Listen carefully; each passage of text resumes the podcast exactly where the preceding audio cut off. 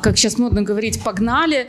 Э, я очень рада быть здесь. Мне, э, ну, я считаю, что это очень для меня важно, потому что такой уровень аудитории – это очень круто. А, а в целом я подготовила как такой чек-лист, что должно быть в системе продаж, которая даст максимальный результат, и вы сможете примерить на себя, что есть, чего нет, э, что хочется сделать, что может сделать, э, и дальше можно в это углубляться. Я сделала прогон, у меня получился один час, на все очень быстрым текстом с небольшим количеством примеров, поэтому углубляться углубиться в какую-то тему в таком формате будет достаточно сложно. Я постараюсь быть максимально быстрой, максимально конкретной э, и максимально ответить потом на все ваши вопросы.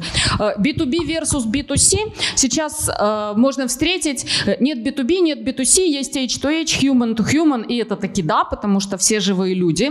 Процесс покупки, принятия решения примерно одинаков. Сначала у нас все хорошо, потом в голове начинает что-то зреть, нет, как-то что-то не так, потом мы осознаем, что не так, думаем, что это надо поменять, выбираем варианты, принимаем решение, делаем это, а потом э, проверяем, да, а то ли получилось, чего мы хотели в результате.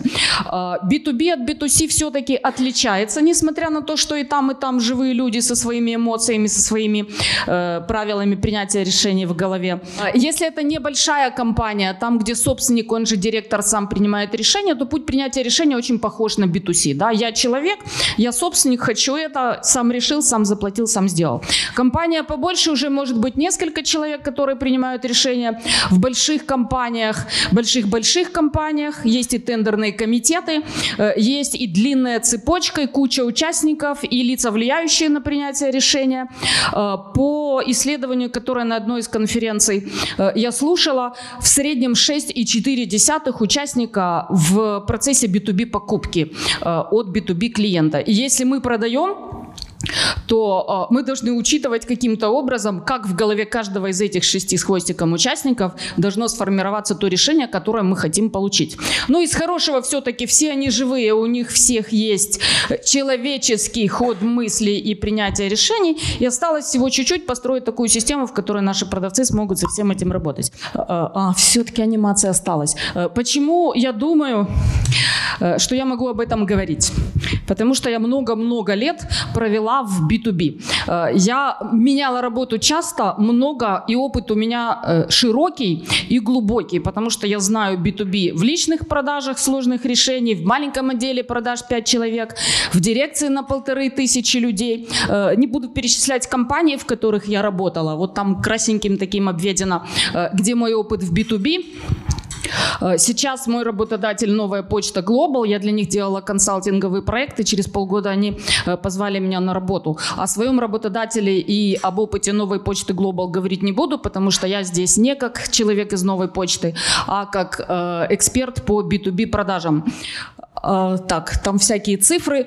33 а, отдела департамента дирекции были у меня в подчинении, в том числе непосредственно в Киеве и регионах 26 руководителей отдела продаж, с которыми я непосредственно работала каждый день.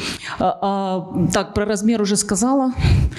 100 точек региональных продаж тоже в трех компаниях на 30 с хвостиком городов. Непосредственно у меня в управлении были точки по работе с клиентами в том числе вот в UMC МТС это были точки B2B продаж в 30 городах. Я сделала больше 50, ну не сама, конечно, с командой, более 50 проектов по трансформациям и изменениям в коммерческих подразделениях. Я провела более 500 интервью с э, сотрудниками в коммерческие подразделения. Большая часть это продавцы B2B. Если кто-то слышал про упражнение «Продайте мне ручку», э, я его очень люблю. Про него говорят очень много всякого э, плохого, но я вас уверяю, что и в нынешние времена ручку не все продадут.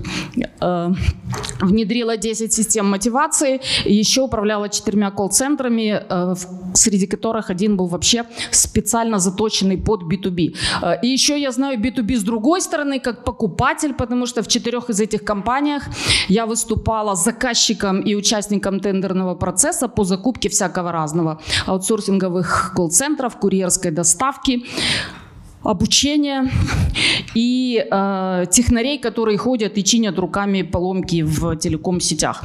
Так что ход мысли клиента, который покупает, тоже мне знаком э, не понаслышке. И вот на основании этого практического опыта и интересных исследований я сегодня принесла вам полезную пользу, которую, надеюсь, каждый что-то полезное для себя сможет извлечь. Э, одно исследование компания Korn Ferry, глобальные консультанты, э, результаты прислали в декабре. Они сделали исследование по полутора тысячам компаний B2B э, в две волны. Они начали в январе, когда еще было до, и сделали вторую волну в июле, уже в разгар пандемии. Они спрашивали, спрашивали decision примеров об организации продаж, их планах, об основных вызовах, которые есть, и получили сравнительные данные до и во время. Э, я э, не стала переводить, потому что я думаю, что в аудитории все знают, ну и плюс я озвучу это э, голосом. Итак, sales стратегии, основные пять стратегий, которые B2B компании в количестве полторы тысячи себе обозначили в период пандемии. Процент показывает, какой процент из запрошенных назвали вот эту тему тему самой важной. И основная стратегия, которую вот 49% всех назвали, это расширение бизнеса в существующей клиентской базе. Я предполагаю, что с июля до февраля сейчас все компании прошли очень большой путь, потому что в июле еще был определенный этап растерянности, к февралю уже многие поменялись, э, но вот э, это то исследование, которое есть. Дальше это усиление компетентности Salesforce, процесс привлечения новых клиентов, импровинг э, э, виртуальные навыки виртуальных продаж нужно было им улучшить и увеличить конверсии, win rate of opportunities. Основные вызовы которые компании обозначили, отличаются до и во время. В черных э, клеточках проценты, которые были в первую волну опроса до пандемии, э, больший процент компаний, э, 46, говорили, что самый главный вызов для них – это недостаток качественных продавцов, недостаток талантов. Э, и дальше следующее было – это э, неэффективность внутренних процессов в организации. Опрос в период пандемии в июле показал немножечко другие приоритеты – Э, самым э, главным э, они сказали, что недостаточно дифференциации от конкурентов. У всех одно и то же, им сложно отстроиться. И две следующие проблемы – это неэффективность внутри организации и недостаток талантов в Salesforce. 38-39% примерно одно и то же. Вот это три топ-проблемы, которые назвали компании в период пандемии, которые им нужно решать прежде всего. Дальше невозможность генерировать достаточно квалифицированных определенных лидов и э, недостаток контента, который э, относится к процессу продаж. А дальше вот очень интересное про квалифицированных лидов. 33% сказали. А дальше, два года назад, когда я первый раз услышала это исследование, для меня было прямо opening eyes. 52% э, компаний сказали, что в B2B лиды им приносят, 52% лидов приносят sales. И только 22% лидов приносят маркетинг. В пандемию опрос показал еще больше. 58% э, лидов э, приносят продажи, 17% лидов приносят маркетинг. Что мы видим в наших компаниях? Мы видим инвестиции с точностью практически до наоборот. Мы инвестируем в маркетинг, мы меньше инвестируем в развитие продаж. Ну, я не буду говорить, что все так делают. Э, по опыту тех компаний, в которых я работала, инвестиции в Salesforce – это в основном фот и какое-то обучение. А, ну и, пожалуй, это все. Дальше идут э, рекомендации, сервисы и другие каналы привлечения лидов. И еще одно, буквально на прошлой неделе опубликовал э, McKinsey на своей страничке в LinkedIn, такая инфографика. Э, здесь опрос э, провели на 3600 э, decision-мейкерах B2B компаний. Э, я эту презентацию э, подарю, можно не фоткать, эта презентация не интимного характера, она будет доступна э, э прочтения, э, кому интересно. На этапе исследования и оценки вариантов э, процент тех, кто стал пользоваться digital-каналами, вырос больше, чем в два раза. С 19 до 48 процентов, с 22 до 49. То есть клиенты изучают варианты в digital-каналах больше, чем они делали это раньше в два раза. Digital self-service э, меньше, чем на 20 процентов вырос. То есть заказы и повторные заказы они продолжают делать тем же способом, которым и делали, не в digital-каналах. Э, что касается взаимодействия с продавцами, ну, здесь примерно одинаково. На треть уменьшилось количество традиционных контактов и на треть увеличилось количество контактов digital. Self-service видим то же самое, там около 15% разница. Почему это важно? Что такое наш клиент сегодня? На рынке есть все. Просто все. И везде. И везде примерно одинаковое. У него есть возможность получить информацию об этом всем до того, как он встретился с нами, с продавцами, полез в интернет на сайт компании, увидел рекламу, посоветовался с теми, кто уже пользуется в соцсетях, практически пощупал в YouTube и Инстаграме, э, посмотрел обзоры на маркетплейсах, узнал там заодно и о продавцах, и о товаре, и он уже готов. Ему осталось только выбрать. И я нарисовала здесь милые моему сердцу стартовые пакеты. Оно тоже все примерно одинаковое. А, и выбирает кто как. Все живые люди, да, э, девочки по цвету могут выбрать, э, а, или там реклама больше нравится или не нравится. Ну, слушайте, ну, будем объективными. Я машину по цвету выбирала. А, э, кто-то по покрытию выбирает мобильную связь, кто-то выбирает по цене, кто-то выбирает эмоционально, кому-то нравится, например, турки не нравится, э, что компания принадлежит северному соседу и так далее. И по каким критериям там в голове клиента создается это решение, мы не знаем, потому что он все это делает без нас. И к тому моменту, как он в своем процессе покупки подошел к этапу пора выбирать, у него здесь уже сформировалось, что ему хочется, что ему нравится и что он считает правильным. И та точка, в которой мы как продавцы попадаем к клиенту, часто уже тогда, когда в голове клиента картина мира созрела, и у него уже есть какие-то предпочтения. И когда наш продавец уже попал к клиенту, иногда приходится его разубеждать для того, чтобы э, продать наши.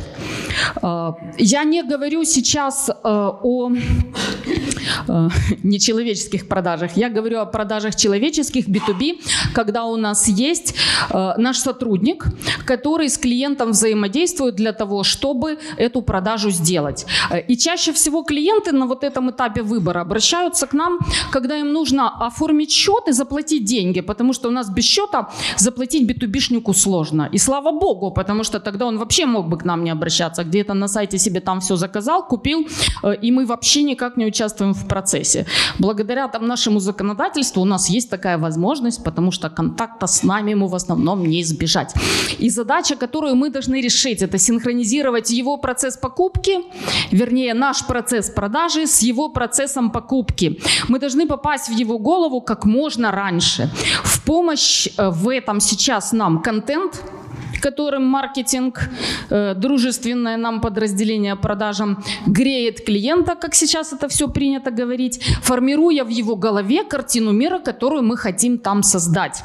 Э, и продавцу желательно тоже войти в процесс покупки как можно раньше. Если это большой клиент Enterprise, то там нужно познакомиться хотя бы с половиной из этих шести и четырех десятых людей, знать, кто эти decision-мейкеры, знать, где у них все хорошо, почему они так думают, и что же такое у них на самом деле плохо, о чем они пока не думают, но мы им об этом должны рассказать. Но сам процесс продажи я рассказывать не буду, я про систему, про то, как ее построить. Э, сейчас в помощь продавцу контакт и social selling, э, э, продажи в соцсетях, это не совсем э, выемка из соцсетей электронных адресов клиентов для того, чтобы потом по ним пульнуть наши предложения. И это не совсем автоматическая рассылка в LinkedIn, все же получают, да. Здравствуйте, вы вот не хотите купить мебель для вашей компании?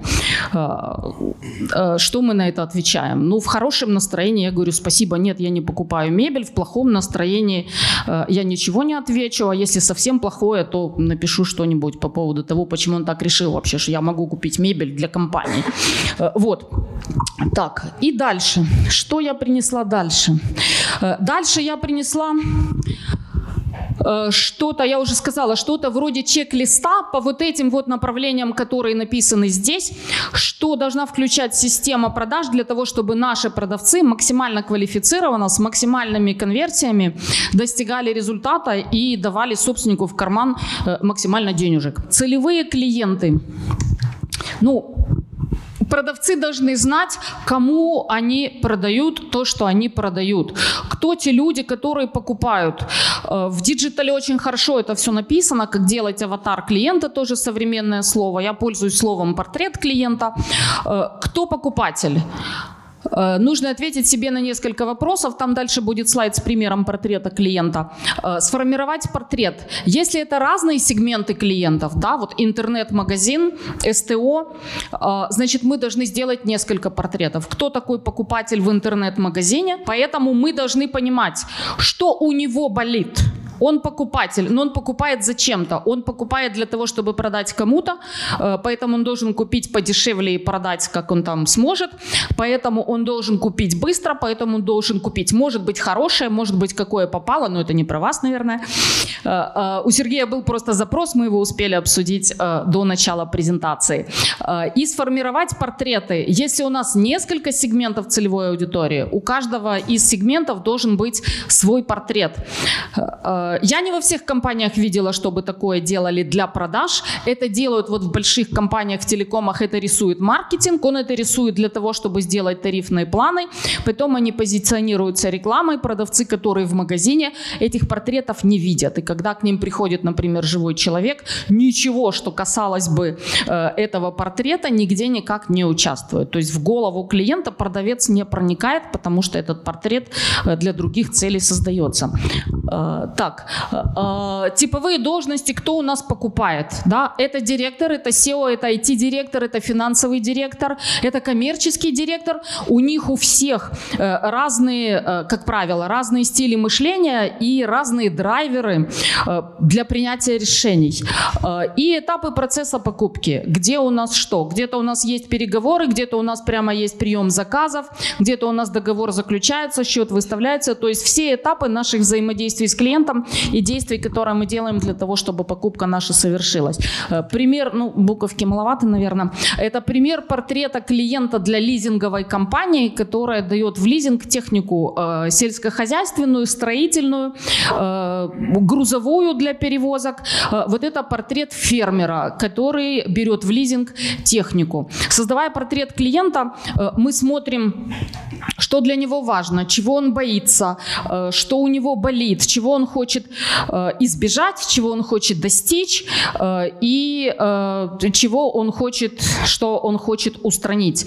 Понимая вот эти вот факторы, которые влияют на решение, мы создаем портреты. Да? SEO хочет достичь одного, избежать другого и устранить третье. IT-директор хочет тоже трех каких-то вещей, но они будут другими. Поэтому если среди наших покупателей есть несколько ролей, для каждой роли мы должны прописать, э, что характерно именно для него. Ну, фермер, который там, э, ему проще, потому что он на 100% влияет, у него нет еще 5,4 там помощников, которые с ним будут покупать. Э, дальше, мы знаем, кому мы продаем, что мы продаем. Да? Мы с вами, как руководители, как маркетинг, знаем, что мы продаем. Важно, чтобы это знали наши продавцы. У них должно быть описание продуктов, у них должна быть, должны быть выгоды каждого продукта, да, зачем Зачем э, вот эти вот запчасти э, нужны? Да? Почему хороши запчасти именно от нас? Э, почему перевозки нужно купить именно у нас? Почему наши перевозки, а не, например, перевозки Шенкера, э, ну, есть на нас можем тренироваться, клиенту дают выгоду, да? С кем ему быстрее, с кем ему дешевле, с кем ему надежнее э, и так далее. Продавец должен это знать. Мы можем прописать это в маркетинге и не донести до продаж. Это будет нашей ошибкой. Продавец должен понимать, какую выгоду дает продукт, какую боль клиента он закрывает. Тогда ему легче аргументировать. Он тогда знает, извините, скажу цинично, где у покупателя кнопка, на которую надо нажать, чтобы показать, наш продукт полечит твою боль лучше, чем все другие продукты наших конкурентов. А, таблица ответа на типовые возражения обязательно. Есть возражения, которые характерны для всех. Да? Дорого, у нас все есть, и мне надо подумать. А, а, ответы на эти возражения тоже могут быть типовыми, но Подумать для SEO это одно, подумать для IT-директора это другое, подумать для конечного пользователя это третье. А, алгоритм ответа на возражения тоже практически одинаковый. При подготовке описания продуктов делаем таблицу возражений, вооружаем наших продавцов. Чем лучше он обрабатывает возражения, тем выше у него конверсии, тем больше денег в наших карманах у собственника и у SEO. А, и, конечно же, нужно сделать для продавцов обучающие материалы. Они могут быть разными. Это может быть файл, это может быть онлайн онлайн-база знаний. Это могут быть видеоматериалы обучающие. Один раз обучили, на видео записали, всем новеньким потом можем это показать. Чем лучше мы их подготовим, тем больше они принесут результата. Ну и теперь вот кто же эти самые они, которые принесут нам результат а, а, после того, как мы их вооружим. Позволю все-таки себе время потратить на один пример. Проект для банка мы делали. А, принимают на работу человека, месяц проходит, человек уходит. Еще человека, два месяца проходит, человек уходит. И так все уходят. Решили построить B2B э, продажи, которых раньше не было. Начинаем разбираться. Должность решили назвать директор, потому что когда работаешь с первым лицом, если ты директор, тебе проще, если ты там э, sales rep, э, специалист по продажам, тебе сложнее. С тобой чаще всего не, не будут разговаривать. Должность директор, так и написали в вакансии директор. Ну и приходят люди с амбициями и желанием быть директором, да, там директор, кабинет, э, э, все хорошо, там я такой крутой, у меня тут подчиненные, а подчиненных никакой нет, это sales, который еще должен на встречи выезжать. Э, и ожидание не равно реальность почти как на Алиэкспресс. Э, и люди приходят, понимают, ой, не то, и уходят. Э, что мы сделали? Составили профиль, кто нам нужен, да, нам не нужен директор, а нам нужен полевой sales, которому мы дадим погоны директора, а, а, и он должен знать, что он будет полевой sales. Составляем профиль должности, какие должны быть навыки у человека, какие должны быть качества у человека, а, как он должен говорить, как он должен выглядеть, какое образование нам нужно, да? должен ли он знать какие-то технические моменты, нужен ли нам его опыт в нашей отрасли или нам все равно, важно, чтобы он умел продавать. Составляем такой профиль, профиль, описываем вакансию э, в соответствии с этим профилем и отбираем людей на вакансию в соответствии с этим профилем. Тестируем, HR умеют тестировать нужные качества и проверяем свой, чужой, наш, не наш, соответствует, не соответствует. Если нам нужно изменения сделать в нашем отделе продаж, да, вот пришел диджитал э, и надо меняться, а кто-то вот никак и все, тут в одной авиакомпании э, старые сейлзы, старые не по возрасту, а по опыту работы, работы. Ну вот никак не удавалось их в онлайн перевести, когда год назад все стряслось. А, и э, коммерческий э, вице-президент как раз думал, ну что, как мне это сделать? Они не хотят, они не могут. Ну, дальше смотрим. Если наши существующие профилю не соответствуют, не хотят или не могут, нужно принимать решение. Можно подкорректировать их поведение в нужную сторону или прям совсем не могут. Тогда, возможно, непопулярные кадровые решения принимать. Один из моих 24 э, непосредственных начальников, а вот что не сказала интересно, у меня сейчас 24 по счету непосредственный начальник. Э, вот, один из них говорил, Лена, если не уволим мы, уволят нас. Поэтому э, принимаем решение мы работаем с этими людьми дальше, при том, что они не дают результат, либо мы берем других людей, которые соответствуют профилю и дают нам результат. Новая реальность, новые подходы, новое поведение. Либо люди перестраиваются, либо... Э, э, мы не для них компания, да, так сказала. Э, дальше. Э, новые сотрудники. Мы берем новых сотрудников в соответствии с профилем. Мы должны помочь им э, войти в компанию. Мы делаем онбординг, мы делаем для них период адаптации. Если их много и часто, то лучше это прописать алгоритм адаптации. Если это небольшой отдел продаж из нескольких человек, где все вместе, можно ничего не прописывать, просто руководитель делает это в вольном режиме. Если прописываем, то нужно подготовить материалы, написать ему, материалы ты найдешь вот здесь, в первую неделю прочитай вот это, э, на вторую неделю познакомься вот с этими, через месяц ты должен знать и уметь вот это, вот тебе тест, э, через месяц, к концу испытательного срока мы от тебя ожидаем вот это, вот это и вот это. Прописали, человек понимает, чего от него ждут, ему помогают адаптироваться, э, хорошо еще дать начальника из числа, sorry, наставника, сотрудника из числа опытных сотрудников, который поможет пройти эту адаптацию. Все понимают, новая работа, э, новый стресс. Нужно помочь человеку э, войти в нашу компанию и начать давать результат пораньше. Э, система обучения уже говорила об этом. Э, файлы, э, книга продаж, информация на сайте, видео, обучающие материалы.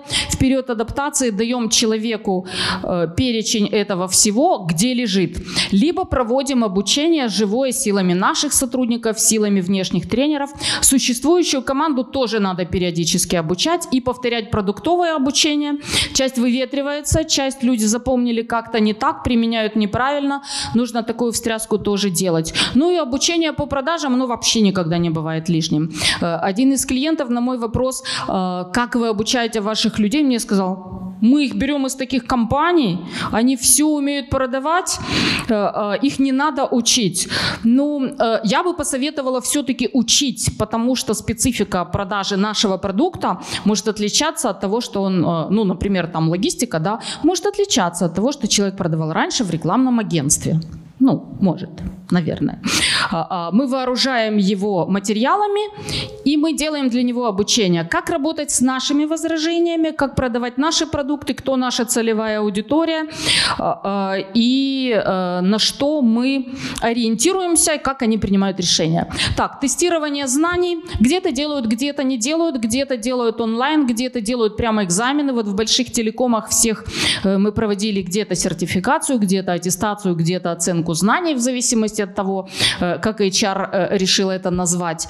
Э, ежегодный экзамен, очень серьезный, даже те, кто сдавал каждый год на пятерки, краснели, бледнели, покрывались пятнами, получали свою пятерку, но стресс был вообще очень серьезный для ребят. Но это дает нам квалифицированных продавцов, в которых мы можем быть уверены, они донесут до клиента все, что нужно, и компания не будет стыдиться того, что могут сделать ее сотрудники. Ну и мониторинг качества, там дальше еще скажу. Процессы, рабочий, э, рабочий ритм, здесь вообще очень много всего. Обязательно у продавца должен быть план продаж у каждого свой. Иногда индивидуальный, иногда одинаковый. А, никаких, вы же понимаете, никаких правил и законов здесь не существует. Учитываем специфику бизнеса, учитываем опыт продавцов, учитываем сегменты, с которыми они работают. Кто-то работает с large enterprise, э, он должен принести миллион, а кто-то работает с э, небольшими компаниями, и он может принести, э, должен принести 100 тысяч. И эти планы уравнивать не нужно есть смысл делить продавцов по сегментам, когда э, когда это позволяет вообще пропускная способность и когда этого требует пропускная способность. Если продавцов мало, сегментов мало и один продавец работает со всеми сегментами, никуда мы его не поделим. Э, если их два и тоже работают со всеми сегментами и нормально справляются, тоже не надо делить. Вводить специализацию нужно, когда пропускная способность э, уже требует расширения штата и когда мы понимаем, что нужно добавлять э, э, опыта, скиллов, э, когда они работают по-разному.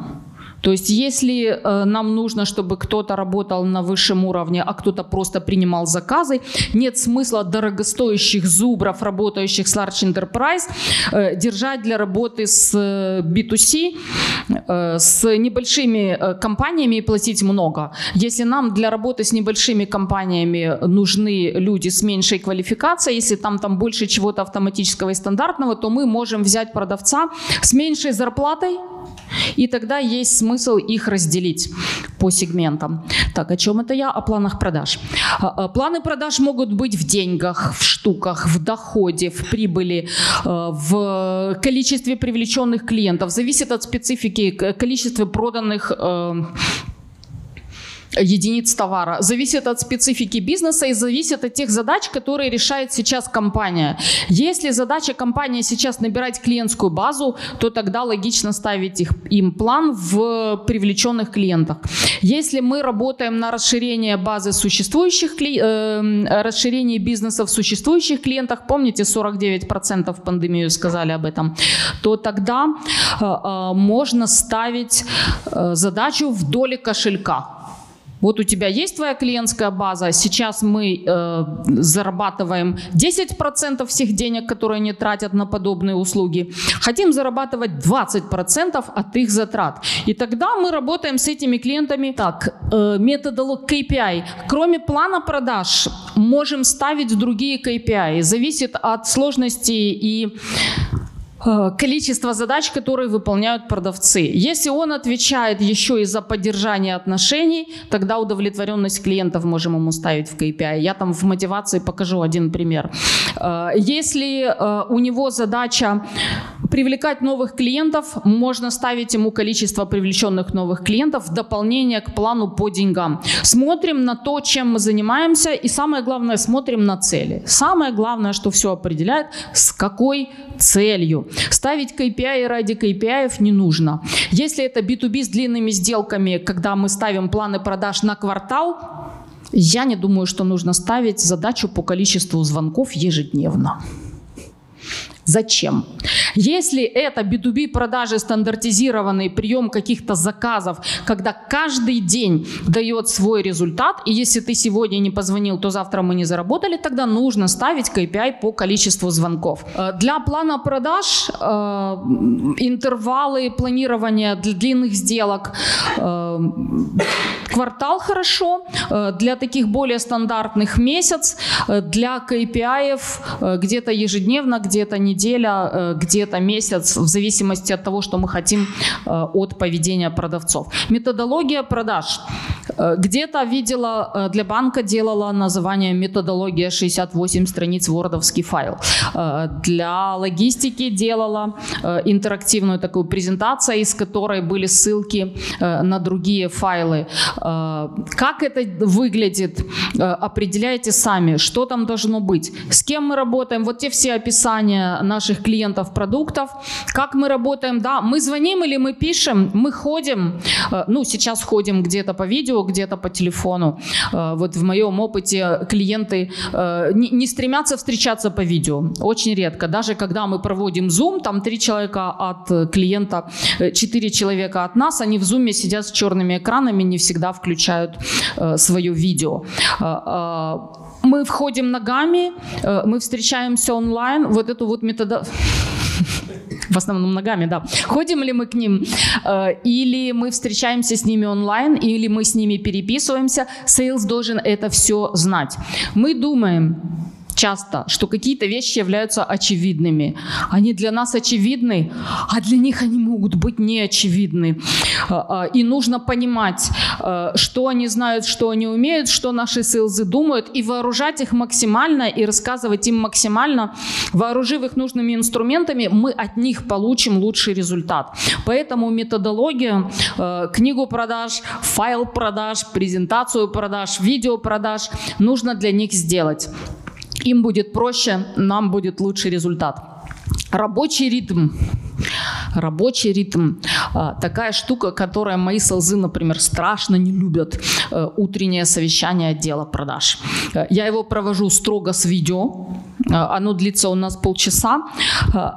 Лена, давай не будем. Ну, что угодно. Я не понимаю, главное, на полчаса собраться. Ты что, причесываться не будешь? Или ты просыпаться не будешь для того, чтобы в 9.30 встретиться с коллегами? Я рекомендую это делать. Особенно для удаленных отделов продаж. В COVID, как вы спрашивали. Рабочий ритм вообще нужен. Сейлс должен быть в тонусе. Сейлс должен быть с энергией. Встречаемся по утрам, обсудили вчерашние результаты, поделились вчерашними победами, проблемами, что-то руководитель забрал на обработку проблем, обменялись энергиями и пошли зарабатывать деньги. Очень рекомендую. Ежедневная встреча с отделом продаж. Даже если длинные сделки. Я много вебинаров, конференций слушала. Э, кто-то говорит, зачем вообще РОПу, руководителю отдела продаж, встречаться с сейлзами? Где РОП? А где сейлзы? Зачем это им встречаться? О чем это им вообще разговаривать? Э, в B2B э, работа руководителя со своими сейлзами, э, она все-таки должна быть тесной. И вот sales коучинг я написала, и обратную связь руководитель должен давать по ходу работу с клиентами. Когда мы говорим о B2B, особенно о каких-то индивидуальных решениях, понятно, что там нужна вовлеченность руководителя. Да? Какое коммерческое предложение им сделать, что подкрутить в тарифе, какую скидку согласовать, сроки внедрения. Когда есть внедрение, э, там вообще есть о чем поговорить с руководителем. Э, так, прослушивание звонков, оценка качества. Э, прослушивание звонков очень хороший инструмент для того, чтобы повышать и повышать и повышать планку и результативность продавцов. Они это не любят, это никто не любит. Но это очень хороший инструмент. И это не о том, что сколько раз ты назвал клиента по имени в колл-центре. Я не знаю, как вы. Я терпеть не могу, когда мне спрашивают, спрашивают, как могу к вам обращаться. Я обычно говорю, не надо ко мне обращаться, просто ответьте на мой вопрос. Э, прослушивание звонков B2B не про это, а про то, обработал ли ты возражения, э, ответил ли ты на вопросы клиента, ты вообще продвинул эту сделку к результату, сделал ли ты завершение сделки, или вы просто поговорили и расстались э, ни о чем, ни на чем. Нужно слушать, иногда нужно слушать прямо в группе звонки, удачные звонки важно слушать, и неудачные звонки тоже нужно слушать для того, чтобы делать работу над ошибками. Э, Sales ы люди чувствительные, никто не любит, когда на нем тренируются как на каком-то неудачном опыте. Это нужно делать все очень аккуратно, но это делать нужно. Э, я покажу, там у меня есть слайд с разными диджитал-инструментами. Э, есть диджитал-инструменты, которые позволяют это сделать, даже если у вас нет IP-телефонии, и все sales ы сидят по домам. Так, и последнее, это тоже навеяно опытом одного из моих клиентов. Э, они ушли все э, стройными рядами на удаленку, и он говорит, я столкнулся с тем, что у меня нет регламента перехода клиентов и закрепления клиентов. Сейлзы начали на клиентах сталкиваться, э, и оказалось, что чей клиент вызывает очень много вопросов. Вот. Поэтому есть смысл сделать какие-то прозрачные критерии, там, кто первый встал того этапки, кто первый в CRM записал и так далее. Кто дальше продвинулся, кто на более высоком уровне работает.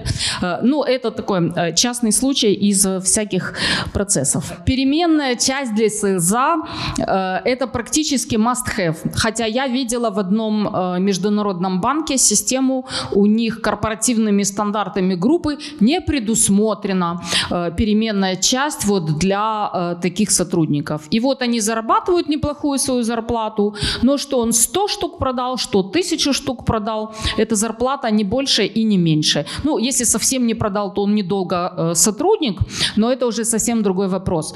Э, для B2B продаж, э, когда есть аккаунт менеджмент, то есть когда ты ведешь клиента, не просто принял заказ, пошел дальше. Хорошее распределение 60 на 40. 60% постоянная часть, 40% э, переменная часть, которая зависит от результата.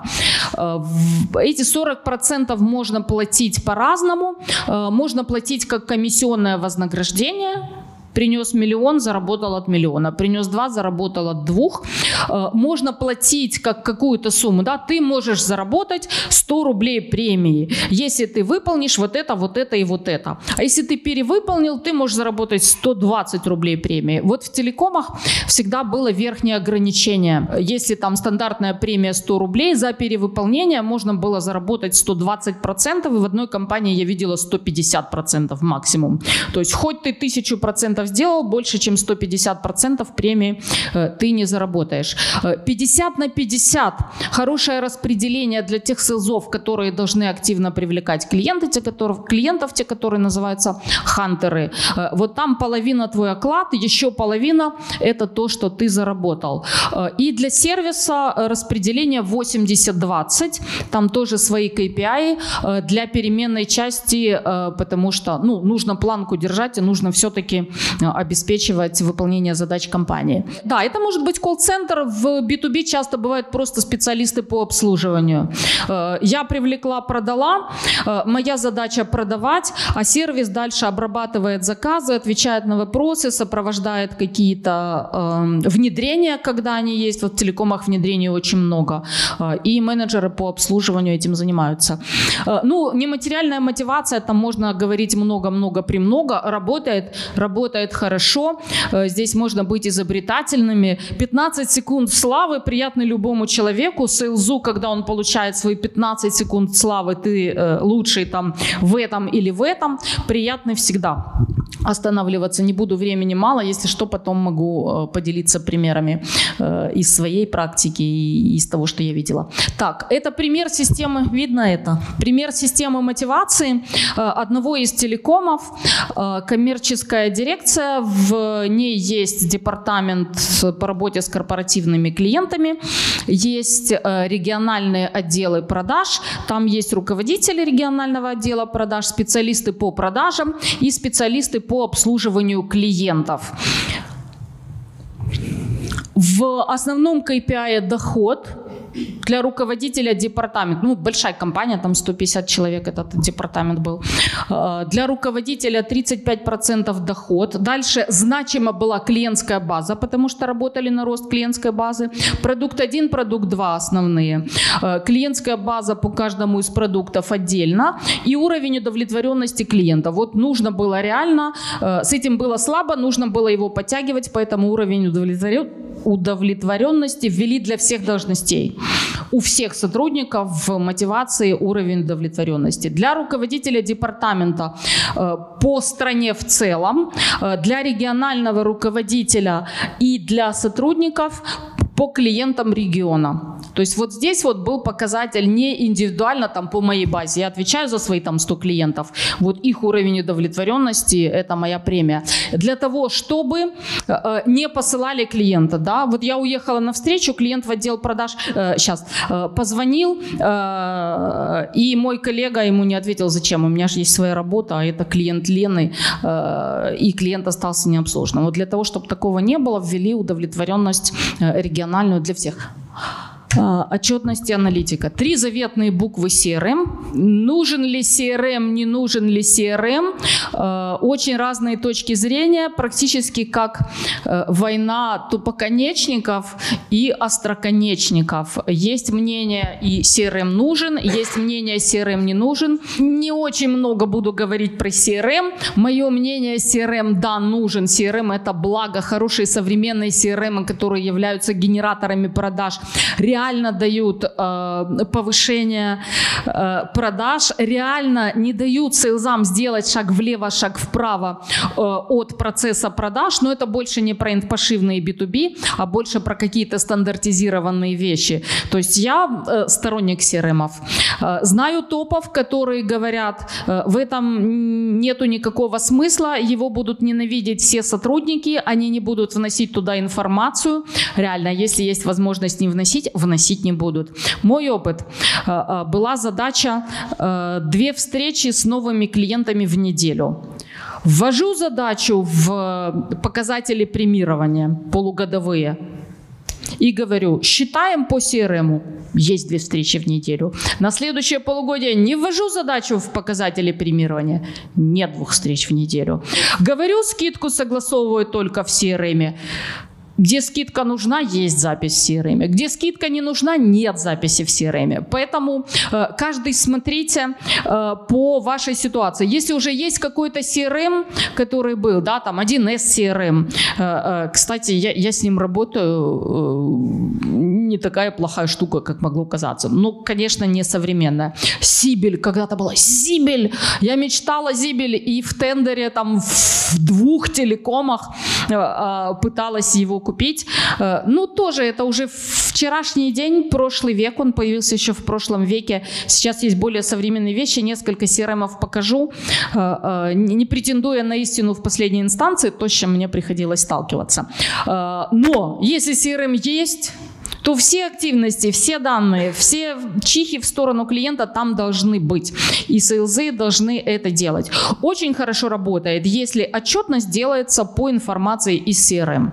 И если мы считаем количество новых клиентов, которые sales привлек, то говорим, мы считаем по отчету о новых клиентах из CRM.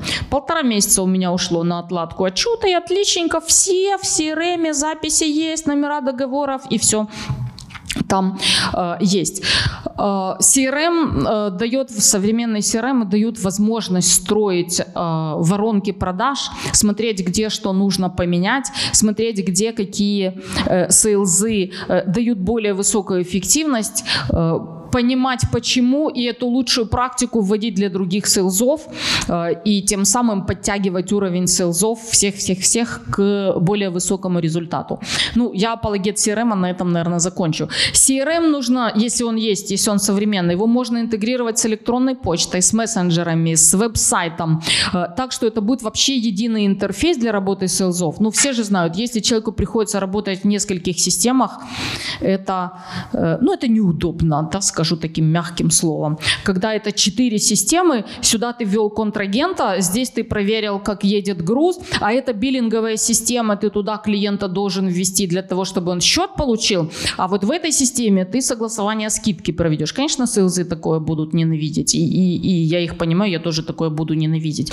Есть CRM, из которых можно вести вообще всю работу, и сейлзам это будет удобно. У меня есть девочка, которая понимает, чем ей полезен CRM, и есть мальчики, которые не пишут события, потому что они не успели. А она пишет, потому что она знает, что она записала, поставила галочку, и в нужный день ей напомнят, позвони Ивану Ивановичу. Э, э, и СЛЗ разные, и CRM разные, но с этим нужно работать. Так, запись звонков, мониторинг качества сказала, пару систем покажу. Э, опережающие, запаздывающие показатели, умные слова такие, поумничаю немножечко. Запаздывающие – это когда мы анализируем факт результата, да, а вот как мы сделали план продаж за месяц. Ага. Опережающие – это когда мы понимаем, какие факторы влияют на выполнение нашего плана в будущем и смотрим, ага, заявок мы оформили 10, а для плана нам их надо 20, а давайте-ка, ребята, сейчас подкрутим, чтобы мы нужное количество заявок оформили. Ну, как пример. Дэшборды наши все, CRM позволяют, есть всякие BI, которые позволяют сделать красивые картинки, да и в Excel можно сделать красивые картинки э, и видеть состояние продаж э, онлайн. Если это нужно, говорили тоже э, с Сергеем, э, когда есть отчет, море показателей, простыня цифр. Ну и зачем? Ну, простыня цифр. И что? И, значит, хорошо, когда есть аналитик, который из этих цифр делает выводы. Да?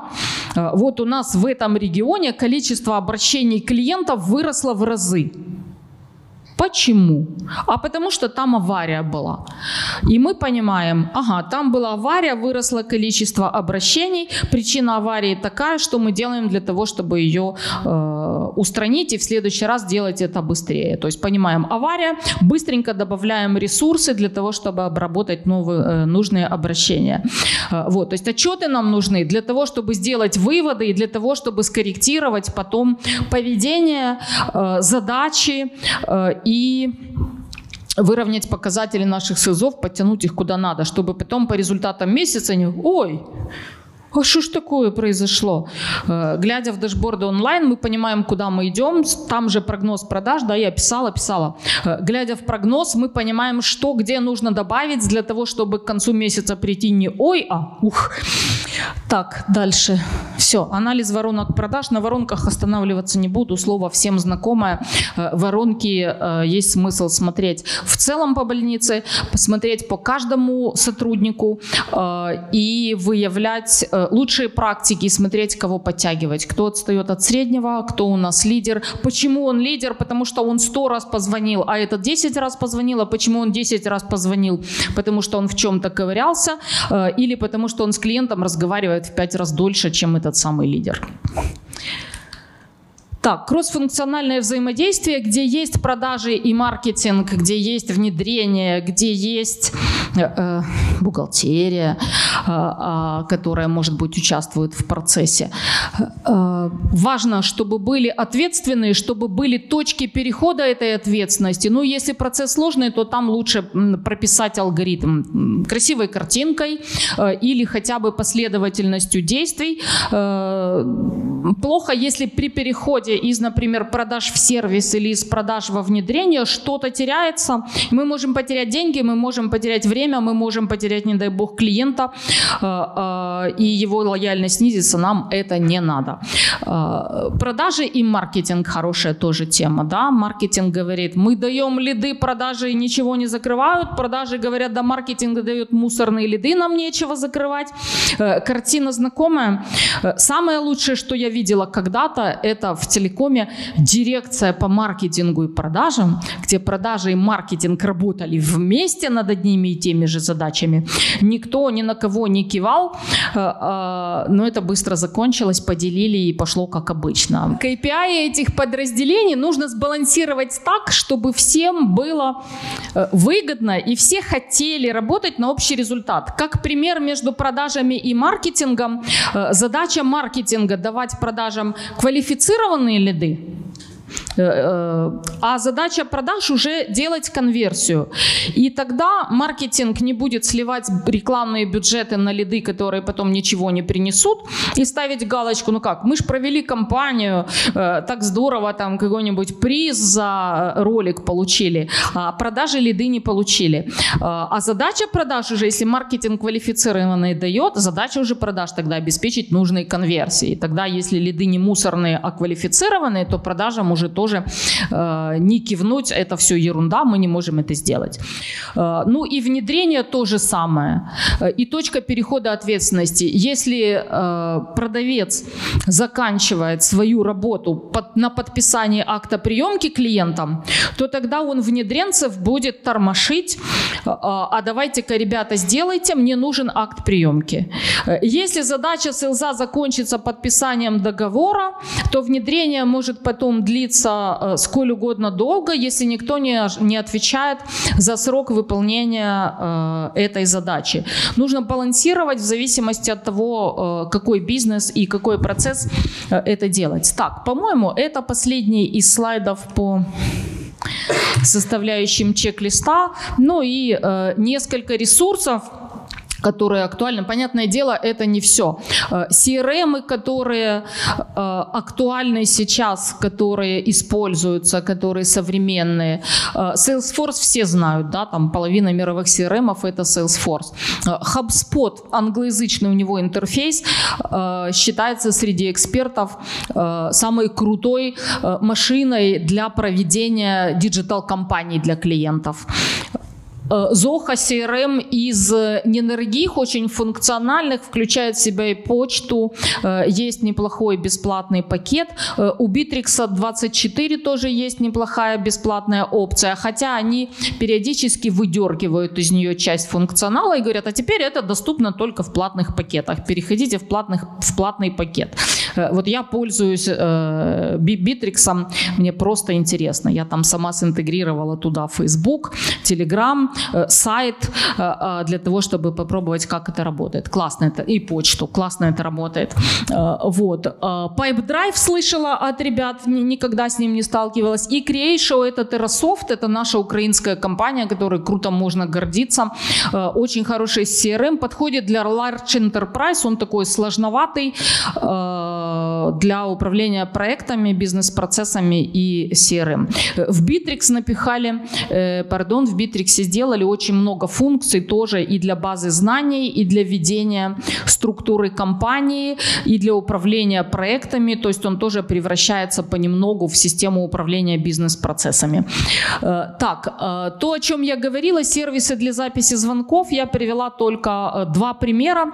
В основном на нашем рынке это в основном Binatel, его знают в основном многие компании, они синтегрированы с кучей CRM, IP-телефония, софт-версия на экране сотрудника. Сотрудник работает из дома, у него есть телефония, звонки пишутся, можно посмотреть их в личном кабинете Binatel. Если есть интеграция с CRM, прошел звонок, в CRM свалился лид, CRM э, написал э, напоминалку, сейлзы, возьмите лид, и все эти записи уже есть. Целзу нужно только обработать. Дальше CRM ушлет напоминалку, как настроили.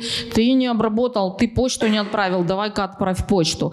Э, если интегрировано, то записи звонков есть и в CRM тоже. Я это тоже на себе тестировала. Binatel работает, э, записи есть, лиды сыпятся, просто очень удобно.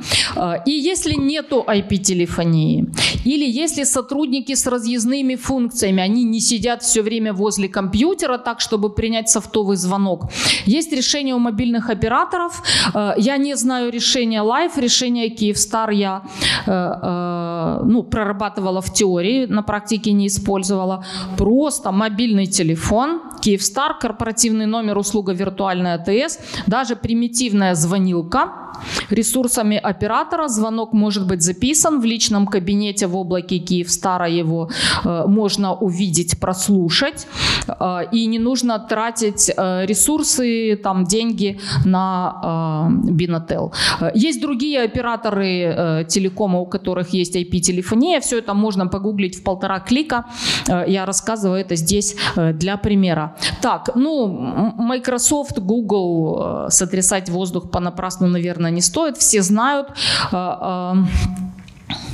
Microsoft стоит много денег, э, Google, если это не э, G Suite, не стоит никаких денег, поэтому если э, нету корпоративного сервиса, нету корпоративного облака, Google Docs нам в помощь, документы есть, презентации есть, электронные таблицы есть, коллаборация в команде есть. Если есть деньги, ресурсы, корпоративный сервис, можно смотреть сервер, можно смотреть на более дорогие решения. То есть сейчас на каждый бюджет есть диджитал решение. Э, и э, ну, Trello — это программа для управления задачами и проектами. Она достаточно простая э, для удаленных распределенных команд можно пользоваться. Мы когда-то тестировали это на организации э, дня рождения, э, э, сидя в разных городах. Работает отлично. Evernote — это сервис для хранения заметок с фантастическими функциями поиска, в том числе там по PDF, чуть ли не по рукописным заметкам ищет. И есть бизнес-функции. По бизнес-функциям все не знаю, я пользуюсь просто человеческим таким премиумом. Э, очень э, классная и сильная штука. Ну и вообще таких сервисов тоже много-много премного. Э, и еще полезности электронный документооборот в частно, который, ну вот в моем представлении взлетел не так мощно, как он мог бы взлететь в прошлом году. Очень многие контрагенты не хотят подписывать электронные документы. Возможно, это требование их бухгалтерии, хотим бумажную первичку. Возможно, это что-то другое другое, может быть, налоговая хочет бумажную первичку, но это катастрофически удобно, это просто потрясающе. Не поднимая тело от стула, заключаешь договор, не ходишь на принтер, не тратишь бумагу, не платишь э, э, курьерским службам за доставку, не теряются бумажные договоры, ну, в общем, сплошные плюсы, минуса не знаю ни одного. Еще если распечатать, очень красиво. Что-что? Только задним числом сложно. Э, да, нюансы есть, согласна. Согласна. Все ходы записаны, и задним числом действительно не подписать, не внести изменения, ничего. Может быть, в этом вся и фишка. И налоговая тут ни при чем. Да, это мы сами такие. Окей, спасибо. Э, Skype, Zoom э, тоже всем нам известны. Э, Мне было удивительно, я про Skype уже почти забыла в последние годы, уже такое что-то олдскульное. Прекрасно работает для совещаний на много человек. Никаких ограничений по продолжительности. У Zoom 40 минут, Skype, пожалуйста, совещайся сколько хочешь. Еще и качество технически получается выше. Я работаю и в том, и в том. Э, э, И мне даже олдскульный Skype нравится больше. Хотя и Microsoft. Вот. Эм, Есть это инструмент из продаж LinkedIn Sales Navigator. LinkedIn, который еще пару лет назад в Украине был не очень развитой социальной сетью, потому что ну, не так туда ходили, э, там можно было увидеть, например, трех генеральных директоров в одной компании, да, там я э, генеральный директор, ты генеральный директор, я уже уволилась, но у меня нет красивой должности, я себя ставила, я генеральный директор этой компании. Он пришел на должность, он генеральный директор этой компании. Кто-то вообще забыл про LinkedIn, но он все еще генеральный директор этой компании. В последнее время там очень все изменилось. Э, э, Очень многие пошли в social selling через LinkedIn. Скоро эта сеть будет, э, ну, такой же заспамленный, что ли, э, как и Facebook. Но Facebook с органическим охватом практически умер. Там только можно на личных контактах там кого-то достигать. Для э, бизнес-целей э, за любой чих надо платить там Цукербергу много денег. Э, Инстаграм специфический, там пока еще алгоритмы позволяют, но все сложнее и сложнее. Они тоже начнут монетизироваться так же, как и Facebook. LinkedIn чисто профессиональная сеть, там профессиональное общение, там реже посылают, если ты обращаешься, э, там можно работать, и у них есть потрясающий инструмент Sales Navigator. Э, Я не пользуюсь, он дорогой э, и не- настолько нужен нам, например, в работе, но на него можно посмотреть. Он дает очень хорошие инструменты поиска, достигания нужных лиц, показывает, кто в компании за что отвечает. То есть для больших B2B сделок есть смысл. Кто работает на э, американский рынок, то они там в LinkedIn все очень хорошо представлены, там точно можно с этим работать. Э, Мира это такой виртуальный whiteboard, на котором можно проводить брейнсторминги, э, клеить виртуальные стикеры, э, рисовать виртуальные картинки командой. Э, И не надо для этого обязательно приезжать в офис. Ну и TeamViewer в помощь пользователям не очень продвинутым. У меня что-то не получается. Или у меня нет админских прав, например, на рабочем компьютере. Я звоню айтишнику, хочу вот это. Если мне это можно, врубайте TeamViewer, і зараз ми з вами зробимо. Е, Врубаем TeamViewer, и он мне устанавливает все, что нужно, или там делает нужные настройки на компьютере. Это те инструменты, которые нам помогают, э, не знаю, от кого был вопрос, а что нам делать в COVID. Э, Вот это те инструменты, которые позволяют в условиях удаленной работы сохранять эффективность э, и достигать целей. Это чуть ли не последний слайд.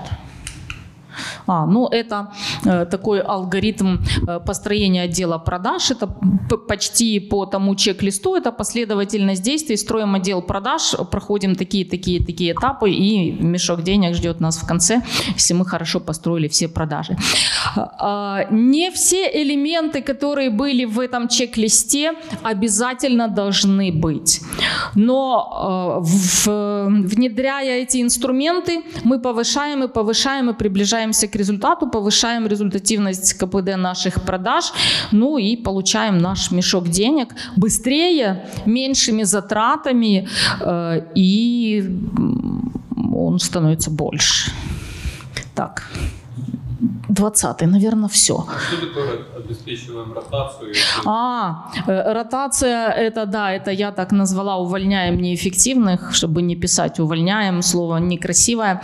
Э, Но мы понимаем, да, что до поры до времени можно пытаться человека э, подтянуть, э, можно пытаться человеку помочь, но если человек хронически не выполняет задачи, с ним нужно расставаться. Кстати, э, наш ГЗОТ не дает возможности уволить продавца за невыполнение плана продаж.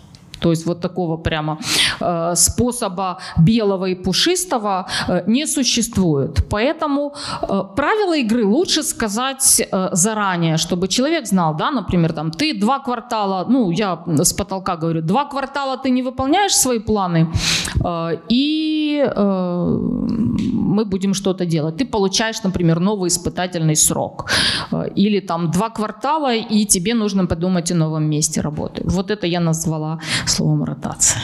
Так, э, дальше был слайд с вопросами. Это те вопросы, которые мне прислали. Три первых прислали как-то заранее, э, три последних вчера прислали. Я, я не знаю авторов вопросов. Скажите, пожалуйста, ответы прозвучали ли? Нужно ли что-то еще продублировать? Можно ли прогнозировать конверсию? Ну, в принципе, можно. Нужно знать факт, нужно знать, какие факторы влияют, какие опережающие показатели должны выполняться, и тогда мы сможем посчитать прогнозную конверсию. А, а, один уровень мотивации или несколько. Я за личный бонус продавца, если это личная работа. Если работа командная sales team, тогда можно бонус делать э, э, командным. А вообще продавец, в принципе, работа индивидуальная. Так, я нас уже задерживаю? Так, что дальше? B2B и B2C, важно ли разделять менеджеров по направлениям? Зависит от целевой базы, зависит от продуктов, которые предлагаете B2B и B2C. Э, если они похожи, можно не делить. Если они прям совсем-совсем разные, э, тогда есть смысл разделить. Могут быть разные точки продаж. Да? B2C придет в магазин, B2B э, мы к нему поедем. Ну, сейчас мы, мы с ним позумимся. B2C-шников в онлайн отправим, с B2B-шниками поработаем там лично каким-то образом. Э, разные каналы еще, когда разные сегменты, можно позиционировать еще разные каналы продаж. Прямые продажи, онлайн-продажи, телефонные продажи и персональные продажи B2B, то, о чем, собственно, я говорю. Так, и э, по поводу ковида э, я в принципе, об этом говорила по удаленному отделу продаж. Так, это были вопросы, это мои контакты. Я в нерабочее время помогаю бизнесам э, э, строить B2B продажи. Э, в рабочее время я работаю исключительно на своего работодателя. Мы затронули с вами сегодня кучу тем, но все не глубоко, да, то есть мы прошлись таким э, э вширь. Э, по каждой из, э, по каждому из вообще пунктов, которые там были, можно копать вглубь, как говорит один из моих боссов, пил the да, там сняли э, первую шелуху с лука, под ней новая, да, там сняли следующий слой вопросов, под ним новые вопросы, то есть там в каждом есть э, куда углубляться, вот, поэтому э, это была картина картинка идеальной системы B2B продаж. Приблизиться к идеалу сложно, но если это использовать как целевую картину, взвесить, какие инструменты реально нужны, на какие инструменты вы готовы потратить деньги и время, как воспримут эти новые инструменты ваши селзы, да, э, и нужно ли делать что-то просто так, преодолевая безумное сопротивление. Ну, люди всегда всему сопротивляются, даже хорошему поначалу там сопротивляются. Э, э, то есть тут нужно взвесить, руководствуясь вопросом, с какой целью ну, как и все вообще. Э, я вас благодарю за внимание. Контакты есть, обращайтесь, пожалуйста. Если вы напишете там пароль э, «Лена, ты нам рассказала на SEO-клубе», мне будет проще, потому что э, мы не знакомились. Большое спасибо за ваше время, без 10-9. Вместо того, чтобы провести вечер там с семьей или где-нибудь вы провели его, слушая меня, я вам очень за это благодарна. И я вам желаю успехов в создании трансформации ваших продаж. Спасибо.